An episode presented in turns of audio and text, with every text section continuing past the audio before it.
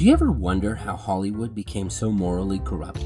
What if I told you that Christianity used to have a big part to play in old Hollywood? Did you know that the motion picture town was originally established as a Christian utopia? Or that priests used to pray over scripts and screenplays? Before the parental guidance rating system, Hollywood even had their Ten Commandments of movie making.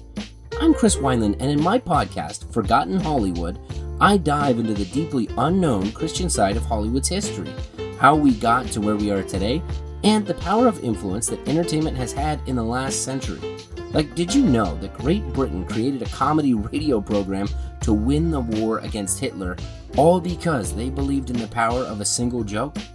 I'm a Christian who's been in the entertainment industry since before I could walk, also known as the age of 18, taking my own personal experiences and my deep love for entertainment and Christian history, I explain things that very little people know about Hollywood and its long standing influence in our culture, as well as insight on how the early Christians of the century learned to use it to their advantage instead of fleeing from it.